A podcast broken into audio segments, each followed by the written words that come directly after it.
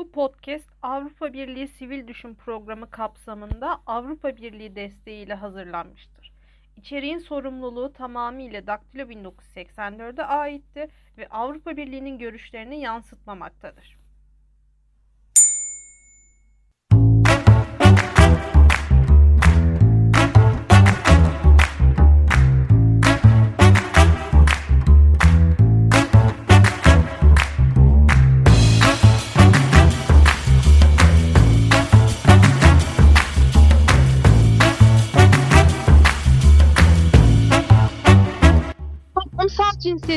Mutfağında pişiren podcast Mutfakta Ne Var'ın yeni bölümünden herkese merhaba. Ben Meltem Suat. Bugün çok kıymetli bir konuğum var. Yazar Berin Sönmez'le birlikte şeriat hukukunda evlilik ve miras hükmünü konuşacağız. Malum bu aralar şeriat çok dillendiriliyor. Biz de Sesli Gazete'de Cem'le birlikte sık sık e, Türkiye'deki şeriat taleplerine yer vermeye çalışıyoruz, değerlendiriyoruz. Bugün Berin hocamla birlikte de şeriat hukukunda kadınlar nasıl yer alıyor onu pişireceğiz. Hocam hoş geldiniz mutfağımıza. Hoş bulduk. Ee, hemen şunu sorarak başlayayım. Genel bir tanım olsun. İslami hukukta e, kadınlar nasıl değerlendiriliyor? Özellikle evlilikle ilgili hükümler hangi ayetlerde yer alıyor hocam? Öncelikle ben İslami hukuk nedir, şer'i hukuk nedir ona dair bir şeyler söylemek isterim. Şimdi hep şer'i hukuk diyoruz, isteyenler de şeriat istiyoruz diye söylüyor. Şeriat nedir? Şeriat Allah'ın koyduğu kurallardır. Yani kural koyucu Allah'tır der. Ama bugün şeriat olarak şeriat hukuku istiyoruz diyenler fıkıh hükümlerini isterler. Peki Allah'ın kurallarıyla e, fıkıh hükümleri arasındaki fark nedir? E, birincisi şudur. E, Allah aşkın olandır ve aşkın olanın koyduğu kuralların e, değişmemesi gerekir inanca göre. Peki fıkıh hükümleri dediğimiz, bugün şeriat dediklerinde hep bahsettikleri İslam hukukunda 1400 yıldır tarih boyunca oluşturulmuş hükümlerden bahsediyorlar. Bunlar Allah'ın kuralları mıdır? Hayır. Bunlar Allah'ın kuralları değildir. Ee, ve e, İslam hukukunda hukuk tarihinin gelişme sürecinde şunu söylediler alimler ilk yüzyıllarda. Peygamberimizin ölümünden sonraki yüz yıl geçtikten itibaren e, fıkıh oluşmaya başladı. İslam hukuku oluşmaya başladı ve bu İslam hukukunun oluşmasıyla birlikte e, ilk hukukçular, İslam hukukçuları, ilk fakihler dediler ki şeriat Allah'ındır. Yüz yıl boyunca şeriat Allah'ındır, Allah'ın koyduğu kurallardır. Tek şari, tek kural koyucu Allah'tır dediler. Yüz yıl bittikten sonra e, ise a, peygamber de Allah'ın kendisine buyurduklarını söylediği için peygamber de şaridir dediler. Yani kural koyucudur dediler ve peygamberi kural koyucu saydıkları andan itibaren de peygambere ait ben peygamberden şunu duydum, ben peygamberden bunu duydum diyen Ebu falan, İbni filan her kimse e, onların sözlerini İslam hukukunun bir parçası haline getirdiler. Ee, bir iki yüzyıl böyle gittikten sonra fakihler a dediler bu sefer. Biz de Allah'ın koyduğu kuralları anlamaya çalışıyoruz. Peygamberin getirdiği hükümleri anlamaya çalışıyoruz. Öyleyse biz de şariyiz dediler. Ee, yani şeriat koyma, kural koyma hakkını İslam hukuku alanında çalışan fakihlere de tanıdılar. Dolayısıyla bugün şeriat isteyenlerin istediği şeriat Kur'an'da yazan Allah'ın emirlerinden ibaret değil. Peygamber adına söylenmiş tüm sözler pey peygamberden duydum diye pek çoğu pek çoğu uydurma olan rivayetler İslam hukukunun bir parçası sayıldı ve sonrasında e, bunlara göre özellikle de hadisleri çok ölçü alarak fıkıh alimleri Kur'an'ı ölçü aldıkları gibi hadislere çok daha fazla değer ve yer verirler. Çok daha fazla hadislerden bahsederler. Dolayısıyla bugün istedikleri şey Allah'ın koyduğu kurallar değil. Allah'ın koyduğu kurallarla sınırlı bir İslam hukuku oluşmuş değil. Onun için biz Allah'ın koyduğu kuralların üstüne e, falanın filanın eklediği yorumları, hükümleri vesaire saymadan sadece e, Kur'an'da geçen e, evlilik ve miras hukuku hakkında konuşabiliriz. E, şimdi e, Meltemciğim sorunu tekrar eder misin? Ben böyle bir girizgah yaptıktan sonra sadece Kur'an'da geçenleri söyleyeceğim. Çok teşekkürler. Ee, e, ben şunu merak ediyorum. İslamiyet'te evlilikle miras hakkındaki Evet. ayetler, şimdi şeriatın temel kaynağı Kur'an-ı Kerim. Kur'an-ı Kerim'de hangi ayetlerde geçiyor bu e, şer'i hükümler peki? Özellikle evlilik ve miras hukukuyla ilgili. Evet. Evlilik ve miras hukukuyla ilgili konular en çok Nisa suresinde kadın demektir biliyoruz. Nisa suresi birden itibaren e, kadınlarla nikahla, evlilikle ve miras hukukuyla ilgili hükümler yer alır. Ve birinci surede nefsi emmareden yaratıldığı söylenir. Bu geçici nefs olarak tanımlanmış e, ve bütün insanların geçici nefsten yaratıldığı söylenir.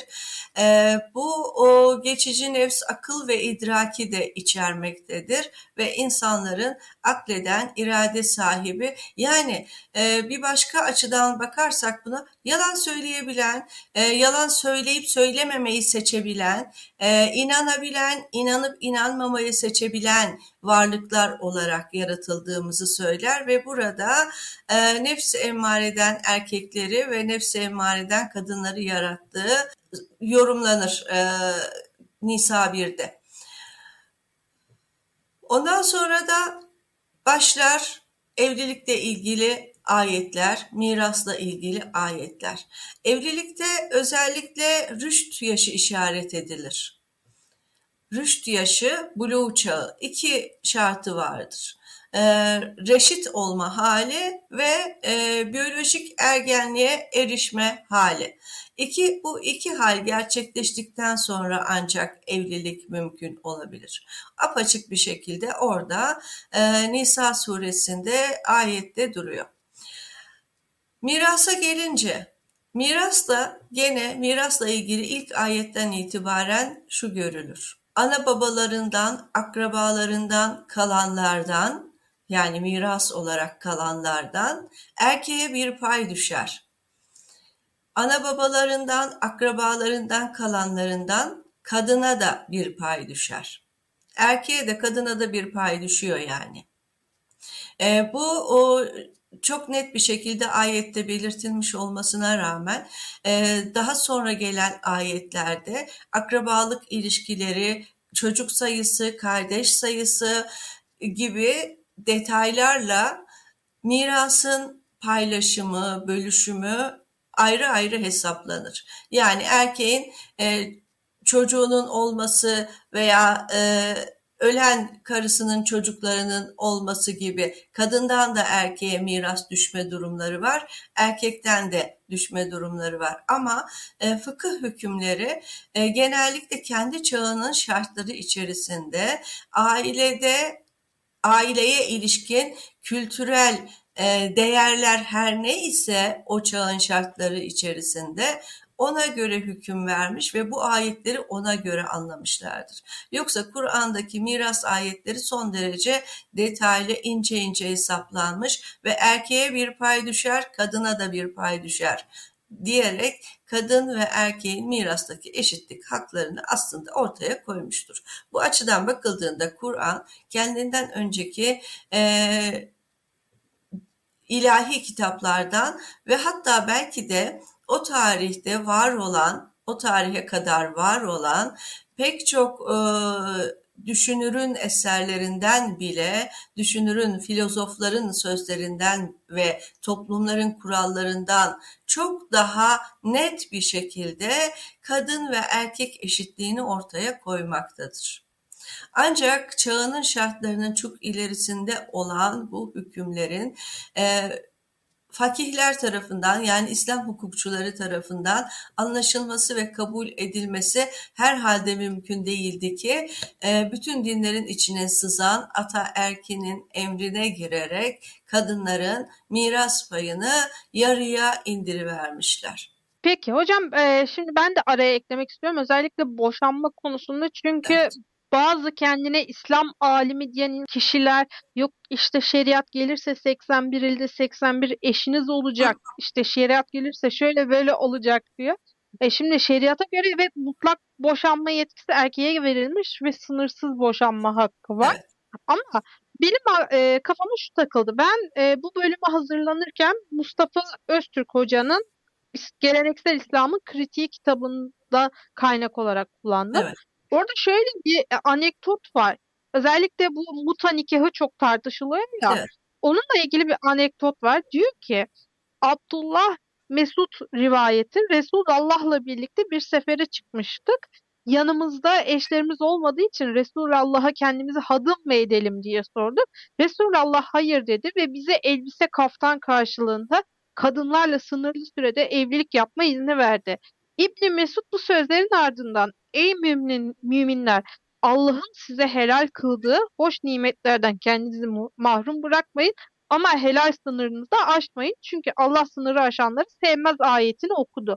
Bu doğru mu? Yani Hazreti Peygamber de muta nikahını savunuyor muydu? Ebu falan, Eb, e, İbni falan dedik ya. Onlardan birisi söylüyor. Hı hı. Gönlünün muradını söylüyor çoğu insan. Bugün nasıl herkes çok rahatlıkla aklına eseni söyleyebildiği gibi o günün insanları da bugünün insanların zaaflarından ari değillerdi elbette. Ee, Kur'an'da muta nikahını tasvip eden e, hiçbir ayet bulamazsınız. Yoktur. E, ve e, çağlar boyunca e, Müslüman toplumlarda yaşananlar sadece Kur'an'da belirtilen sınırlarla belirlenmemiş maalesef kültürel alışkanlıklar oraya girmiş ve erkeklerin e, istedikleri, kendileri için uygun gördükleri şeyleri sanki peygamber söylemiş gibi söyletmişler ve fıkıh hükümlerine de onların sözleri etki etmiş. Yani Kur'an'da olmayan bir şeyi peygamber söylediyse e, bunu fıkıh hükümleri içerisine koyup düzenlemeler yapmak kadar abes bir şey olamaz ki bu peygambere iftiradır. Çünkü biliyoruz ki peygamber Allah'ın söylediklerinden başkasını söylememekle yükümlüdür. Ve e, ayetlerle de peygamberin sözüne sadık olduğu belirtilmiştir. Dolayısıyla peygambere de iftira etmesinler. Muta nikahı e, diye bir şey yok. Muta e, ayrıldıktan sonra boşanma konusunda tazminat olarak geçer boşanmada verilen tazminat için geçer. Ee, yani e, peşinen birkaç saatliğine, birkaç günlüğüne evlenip de ayrılmak üzere verilen bir şey olarak kabul edilmesi sonraki yüzyıllarda erkeklerin hevesleri doğrultusunda yapılmıştır. Belli bir nedenle e, kusur kadında olmadan kadının kusuru olmadığı durumlarda erkek ayrılmak istiyorsa ona mihrin dışında tazminat verir. Bunun adı muta olarak geçmiştir ama yok. E, boşanma tazminatı olan mutayı e, nikah haline getirmişler ve bunun birkaç saatlik nikah yani fuhşa e, sözüm ona peygambere iftira atarak e, dini kılıf getirmişlerdir. Fuhuş yapma e, izni almışlar gibi konuşurlar peygamberden. Oysa e, cariyelerle bile e, evlenmek istenirse cariyelere de mihir verilecektir. Kur'an'da bu belirtilir. Cariyelerle evlenmeyi de e, teşvik eder. Yani hür bir kadına verecek, yüksek miktarda mihir verecek malınız yoksa cariyelerle evlenin ama onlara da bir mihir verin.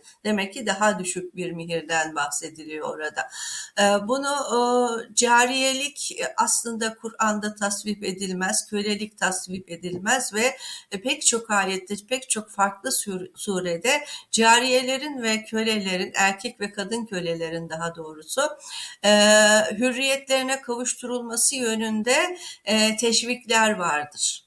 Bu teşvikler kölelik ve cariyeliğin istenmeyen bir şey olduğunu göstermesine rağmen E, yazık ki kölelik ve cariyelik üzerine çok geniş hukuki hükümler oluşturmuşlardır. Bir hukuk oluşturmuşlardır bu konuda ve muta nikahını da buraya sokuşturuvermişler kolaylıkla. E, böyle bir şey İslam'da yok. Kimse Allah'a ve peygambere iftira atmasın. Çok eşliliği de böylelikle öğrenmiş olduk. Peki hocam özellikle şu tartışılıyor biliyorsunuz İslamiyet ve şer'i hukukla ilgili evlilik yaşı çok tartışılıyor. Kimi e, fıkıhçılar diyor ki buluya erdikten sonra bazıları diyor ki peygamberimiz 9 yaşında Hazreti Ayşe ile evlendi o yüzden hani çocuk evliliği helal görülüyor diye. Bu konuda net bir hüküm var mı? Ee, evet bir önceki soruda yanlış anlaşılma olmasın. Çok eşlilik yok demiyorum. Dörde kadar eşlilik var İslam'da. Maalesef var. Ama diyor ki ayette sizin için en hayırlısı adaletli davranmaktan, e, adaletli davranamayacağınız için sizin için en hayırlısı bir eştir diyor o var. Ee, çok eşlilik e, yasak değil yani ona e, ruhsat verilmiş durumda. Fakat çocuk yaşı, evlenme yaşı konusunda bulu ve e, rüşt yaşı işaret edilir. Rüşt bugün hukukta bildiğimiz reşit olma halidir. O günün e, şartlarında e, daha doğrusu her toplumun ve her çağın koşullarında farklı farklı hukuken reşit sayılma hali vardır. Evet bu hukuken reşit sayılma hali e, günümüzde 18 yaş bizim ülkemizde. Bazı ülkelerde 21 örneğin değil mi? Ama bizim ülkemizde 18 yaş reşit olma hali olarak kabul ediliyor. Aklı başında olmak şartıyla tabii. E, akli, zihni yeteneklerinin yerinde olması şartıyla 18 yaş.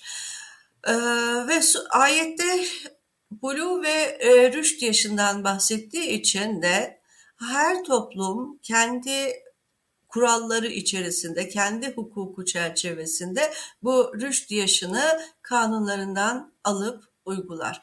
Dolayısıyla bizim bugün 18 yaş rüşt yaşıdır deme hakkımız var ve ayet de çok net bir şekilde e, bulu ve rüşt yaşı sonrası mihir ve nikah şartını da getirdikten sonra kalan evlilik hükümlerini daha doğrusu kalan evlilik usullerini örfe bırakmıştır.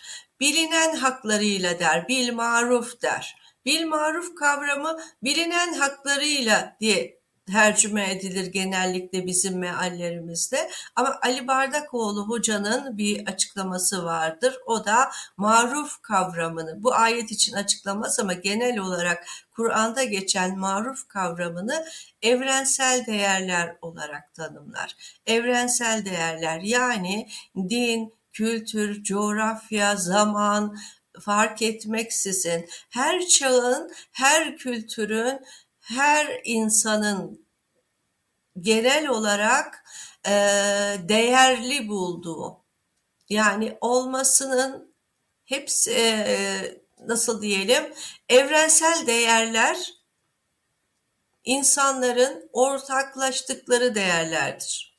Kültürlerin kendi değerleri vardır, değer yargıları vardır kültürlerin ama evrensel değer dediğimiz zaman burada bütün insanların ortaklaştıkları insanca değerleri ifade eder. Yani toplumları, insanları insan yapan, e, medeniyet haline getiren değerlerden bahsedilir. Şimdi bu bil maruf kavramıyla bütün insanların iyi, güzel, doğru, gerekli gördüğü davranışlar da anlayabiliriz ayette. Bu ne demektir? Orta Çağ'ın tarım toplumunun e, belli bir coğrafyanın kültürü içerisinde insanların evlenme koşullarını gözetmek yerine bütün insanların e, değerli kabul ettiği usulleri kullanmak. Bu durumda ayetteki e, bil maruf kavramı mihri verin, nikahlanın e, ve buluğ çağına erişmesini bekleyin, reşit olup olmadığını gözleyin, fikri yeteneklerinin, zihni yeteneklerinin yerinde olduğundan emin olun diyor ve ondan sonra da bilinen haklarıyla kabul edilen, iyi, güzel, doğru bulunan haklarıyla evlendirin diyor. Burada günümüzün hukukuyla çelişen bir şey görülmüyor aslında. Ancak e, işte kimi e, kendilerine alim diyen, her köşeden vaaz veren, e, ben fıkıh okudum, ben şunu okudum, bunu okudum diyen herkesin söylediği sözler fıkıh hükümlerinden çıkarılan geçmiş zamanlara ait uygulamalar. Bunların günümüzde yeri yok. Yani Mustafa Öztürk'ün de bahsettiği e, şekilde Fıkıh hükümlerinin içine daha çok hadisler girmiş. Hadislerin pek çoğu uydurma rivayetler ve hadis adı verilen bu uydurma rivayetlerin e, her birinin e, bütün ilahi dinlerde olduğu gibi İslam'da da ataerkil yorumlarla ayetlerin çarpıtılmasından oluştuğunu söylemek isterim.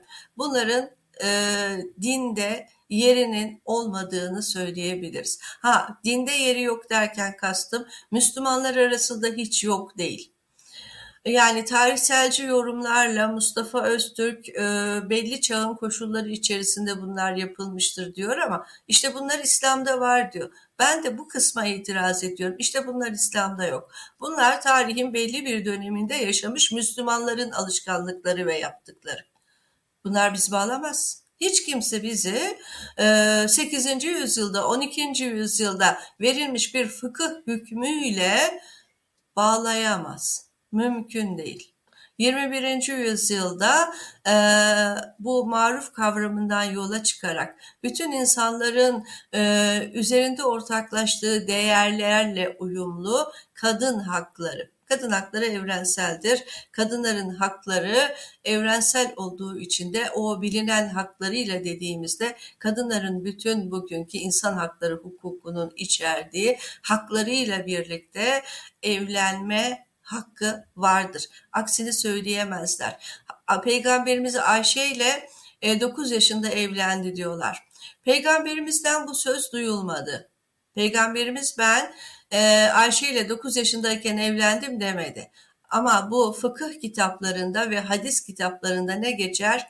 Ayşe ben peygamberle evlendiğimde 9 yaşındaydım dedi derler. Ve buna hadis derler.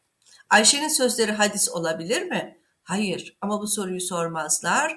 Bunu hadis olarak geçirirler kitaplara bu kadar çarpıtma vardır ve e, bütün dinlerde de olmuştur bu. İslam'da da vardır bir tahrif etme, dini tahrif etme süreci e, özellikle fıkıh eliyle yaşanıyor. E, çünkü insanlar kendilerini Allah yerine koyup şari ilan ettiler dedim ya en başta. O nedenle kendi koydukları kuralların bütün inananları, bütün Müslümanları bağlamasını bekliyorlar. Yok öyle şey. Yok öyle şey.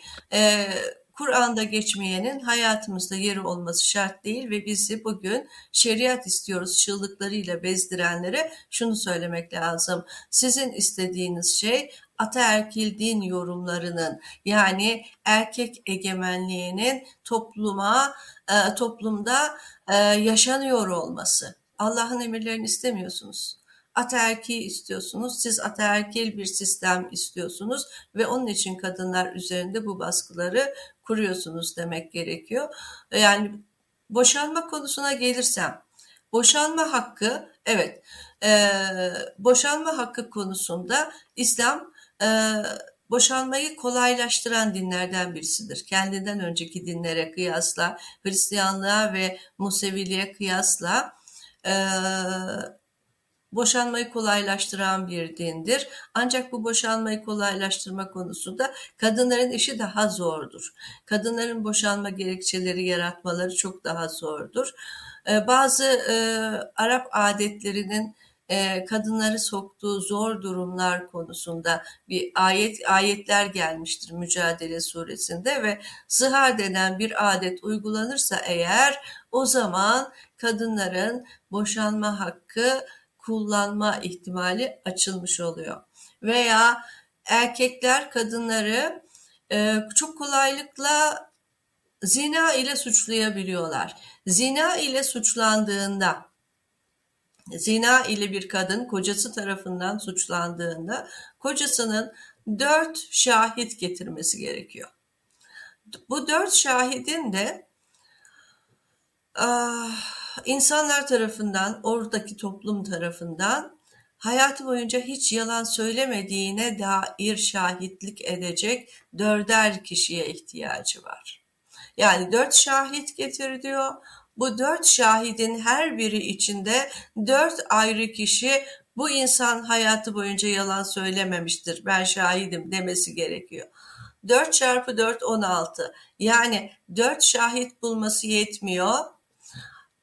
Onlara şahitlik edecek önce, onların doğru söyleyeceğine şahitlik edecek dörder kişi, toplamda 16 kişi bulması gerekiyor.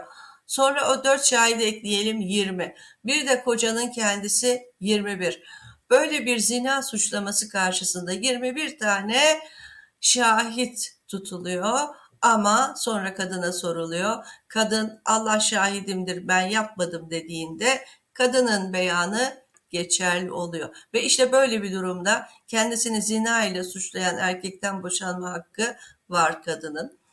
Veya çok küçük yaşta yani bugünkü e, deyimiyle erken ve zorla evlendirilmiş kadınlar kendileri buluğa erdikleri ve rüşt e, yaşına eriştikleri zaman ben zorla evlendirildim, haklarım gasp edildi, haklarım verilmedi dedikleri zaman kadı o günün hakimi yani e, boşanmasına karar verebiliyor.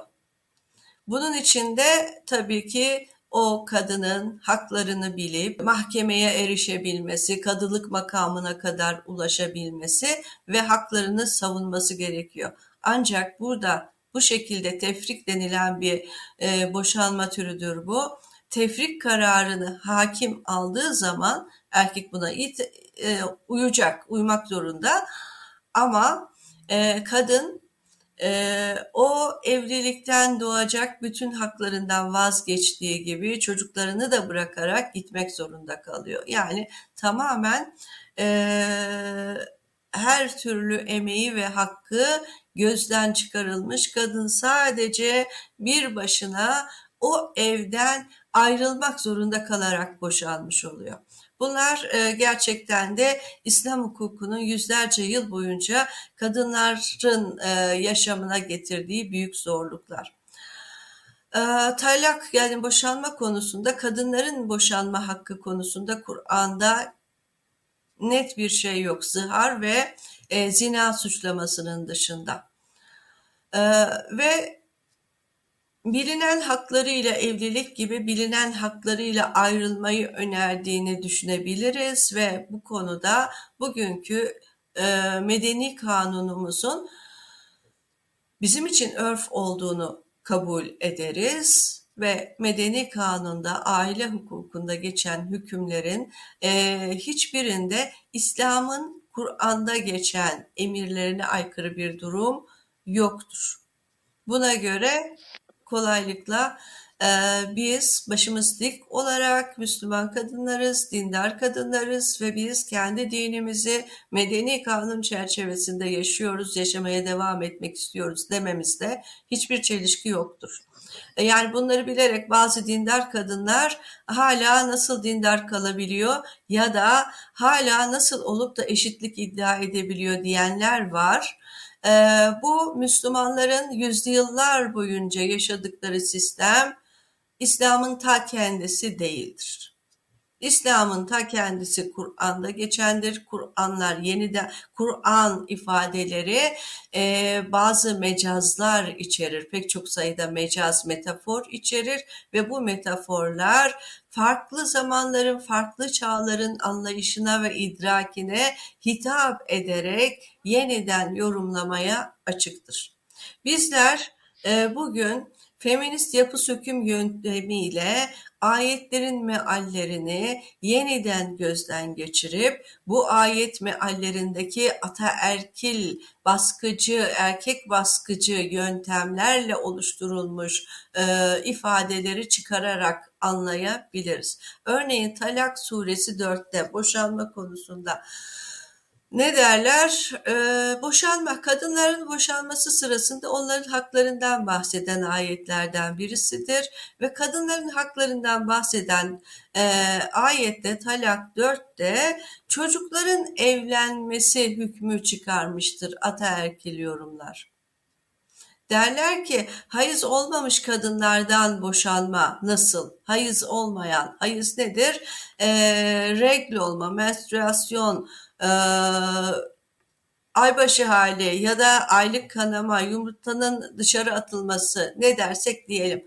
E, bu olguyu yaşamayan kadınlar da vardır ve boşanmada eğer kadınlar e, adet olmuyorsa onlardan boşanmak için 3 ay beklemek gerekir der. Boşanmadan önce evinde 3 ay tutacaksın. Onunla tekrar beraber olmadan e, evinde 3 ay tutacaksın. Ondan sonra çocuk hamilelik olup olmadığını anlayarak ayrılacaksın der. Buradan adet görmeyen kadın olur mu? Ayet görmeyen kadın çocuktur. Demek ki çocuklarla evlenilir diye bir hüküm çıkarmışlar. Fıkıh e, hükümleri olarak e, sayısız maddeler, hükümler, kararlar vermişler. E, bu öyle değil. Biliyoruz ki adet görmeyen pek çok kadın var ve e, hastalık halleri, geçici adet görmeme durumları vesaire çok şey olabilir. Ama orada e, henüz adet görmemiş gibi bir sıfat eklemişler oraya. O henüz e, Kur'an metninin kendisinde yok. Oraya henüz ekleyince hemen kolaylıkla henüz ayet görmemiş öylesi çocuklarla da evlenilebilir hükmünü çıkarmışlar. Bu kadar e, ayetleri ters düz eden, e, anlamı içeriğini e, değiştiren e, uygulamalar hep ola gelmiş. O yüzden sürekli ölçerek, tartarak, dikkatlice okuyarak karar vermemiz lazım. Peki. Hocam çok teşekkürler konuk olduğunuz için. Ben teşekkür ediyorum. İyi yayınlar. Teşekkürler toplumsal cinsiyetin gündemini her boyutuyla hafif pembeleşinceye kadar soteleyerek pişiren podcast Mutfakta Ne Var'ın bir bölümünün daha sonuna geldik. Mutfakta Ne Var'ın geçmiş bölümlerini yeniden dinlemek ve yeni bölümlerimizden haberdar olmak için bizleri Spotify, iTunes ve Google Podcast kanallarımızdan takip etmeyi unutmayın. Ayrıca Daktilo 1984'ün diğer içerik ve yayınlarına göz atmak için web sitemizi ziyaret etmeyi, son olarak YouTube kanalımıza abone olup katıl butonuna tıklayarak bizleri desteklemeyi unutmayın. Hoşçakalın.